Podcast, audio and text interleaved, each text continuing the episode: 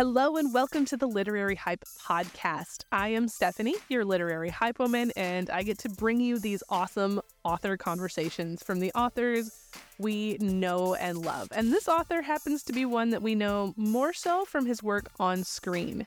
Talking about Zachary Levi, who is the face behind Shazam. He was in Chuck. He was in Tangled. He's been on Broadway. He's been in The Marvelous Mrs. Maisel. His list of credits is quite long at this point, but this conversation was filmed during the strikes that affected Hollywood for several months in 2023. So we could not talk about any of those things. We solely talked about his book, Radical Love. Radical Love is an incredibly vulnerable book about mental health and his family and just so many different aspects of his life that a lot of celebrities don't really open up about. So I was incredibly thankful that Zachary was willing to take the time out of his Fan Expo Chicago visit to talk to me about his book. I'd love to paint a picture for you. While you're listening, keep in mind that I am doing this interview while dressed as Kim Possible. Here's my conversation with the one and only Zachary Levi.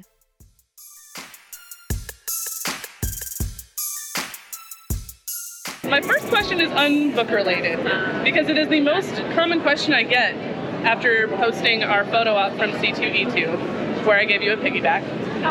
You, you said yes to that rather quickly. How often does that happen that people ask you to give them a, you give them a piggyback or you get on your back? Well, people people have asked quite a, quite often for me to give them a piggyback. Um, but see, here's the thing: I'm an equal opportunist, meaning if I'm going to allow one person to do something, I think I should give everybody that same opportunity. But that gets real sketchy because I don't have the back strength to not shatter all of my vertebrae, um, and so and I don't want anybody to. I don't want anybody to feel bad because all of a sudden I'm like ass- assessing them and being like, "Oh, you weigh too much, so you don't get a piggyback." So I just had to make a kind of standard rule: I don't do, I don't do give anybody piggybacks. But if uh, people want to give me a piggyback and they think you can handle whatever this weight is, then let's go. And you and I, I said, are you sure? You're like, I'm sure. So then, then I got a piggyback. I mean, you were a lot lighter than I was expecting. Well, so thanks. Bravo. I've been watching my schoolgirl figure. Awesome. Um, so your book, Radical Love, has been out for a little over a year now. Yeah, something like. What has the response been like for you, seeing how people are handling what you had to say? Uh, It's been great. There have been so many people that have either found me here at conventions or have contacted me like via social media, you know, my direct messages or whatever, or, or comments on posts I've made that have all been so uh, supportive and kind and effusive and and and uh, so many stories that people are sharing about how much it's helped them or healed them or, or been a part of their healing or uh, blessed their life in some way. People seeing or people feeling seen and heard in their own mental health journey for the first time in their lives. And you know, so and I and I definitely knew, you know, the intent was to reach people. The intent was to help people. I didn't even realize just how many people are legitimately going through the exact, exact, exact, exact same type of journey, even when the circumstances of your journey are almost entirely different. Different mom, different dad, different town, different siblings, or different, you know, uh, job or industry that you work in, and yet uh, we all still suffer from the same types of stuff over and over again. Same types of anxieties and depressions and OCDs, and whatever it is. Um, and so I think that it's been very uh, incredible to just see all that kind of come to fruition. And I've been so grateful that it's helped as many people as it's helped. What was the hardest part for you in the actual writing of this book? Oh well, I mean the, the hardest part of the writing was was the writing. I mean, thank God I had a great co-writer named Tanner Colby, um, who really understood because I've never written, read, written a book in my life. I have a hard enough time reading, than sitting down and writing them.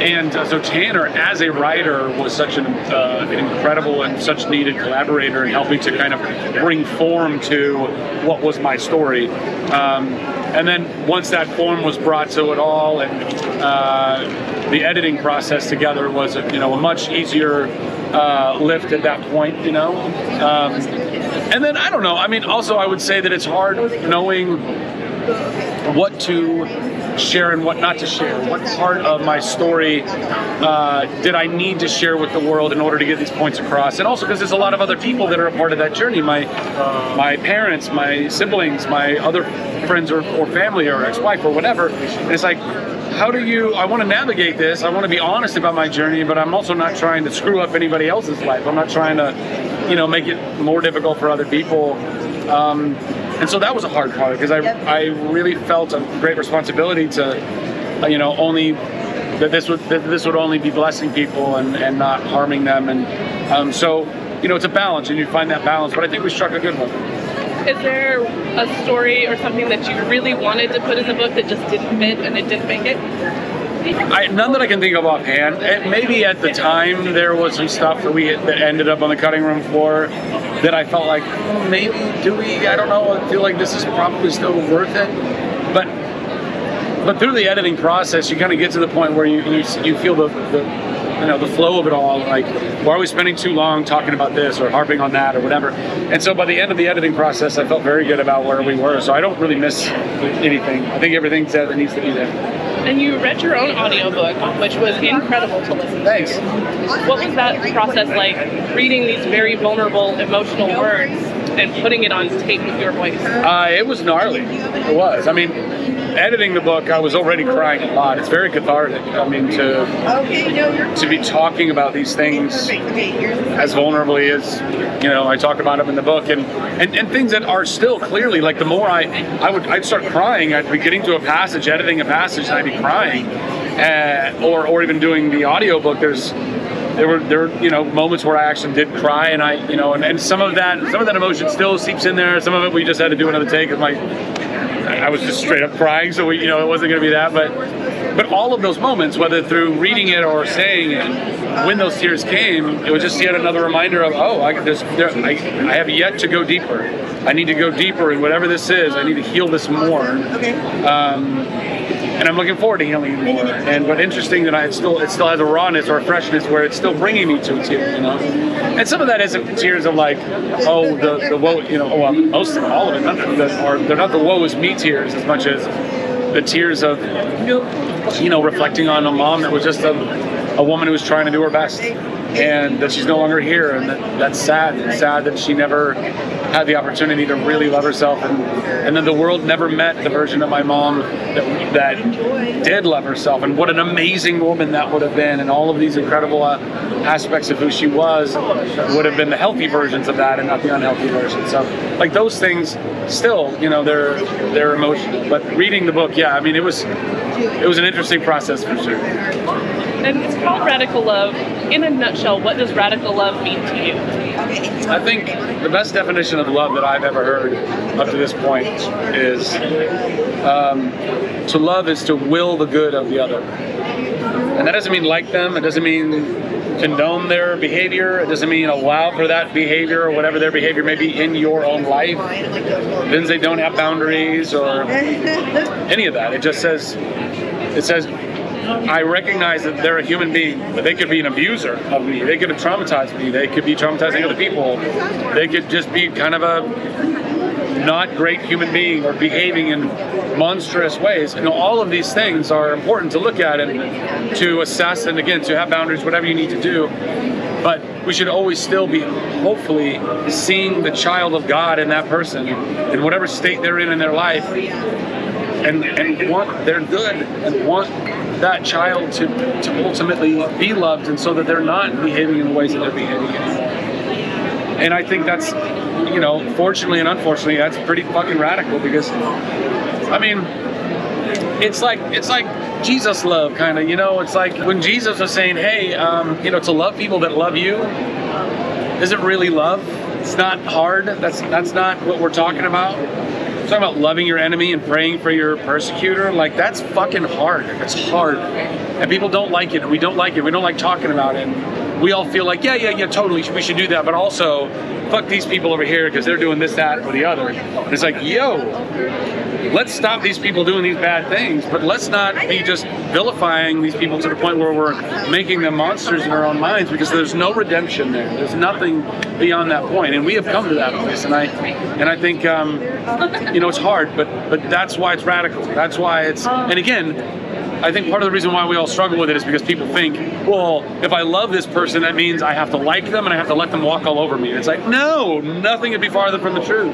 You don't have to like them at all. Love is not graduated like. It's not like I, I don't just like this person, I love them. It's like, no. It means that you want their good.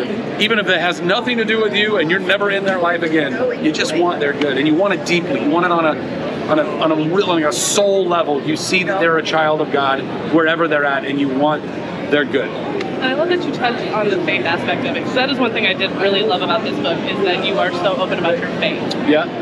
Rainn Wilson recently said that there's an anti-Christian bias in Hollywood. How did it feel for you to be putting yourself out there and your faith out there like this when it's kind of not well received lately? I mean, I've always pretty boldly lived whatever version of my faith I had at any given point. It's and it's evolved greatly from when my faith started. Really, as a you know, as a little little little boy, I I've always had immense faith. I can't explain why, but I, I you know even as a little kid, like I knew that I knew that I knew that there was a God for sure, and that it loved me, and that I was called to go love people. Like all of those things I've known since I was a little little kid.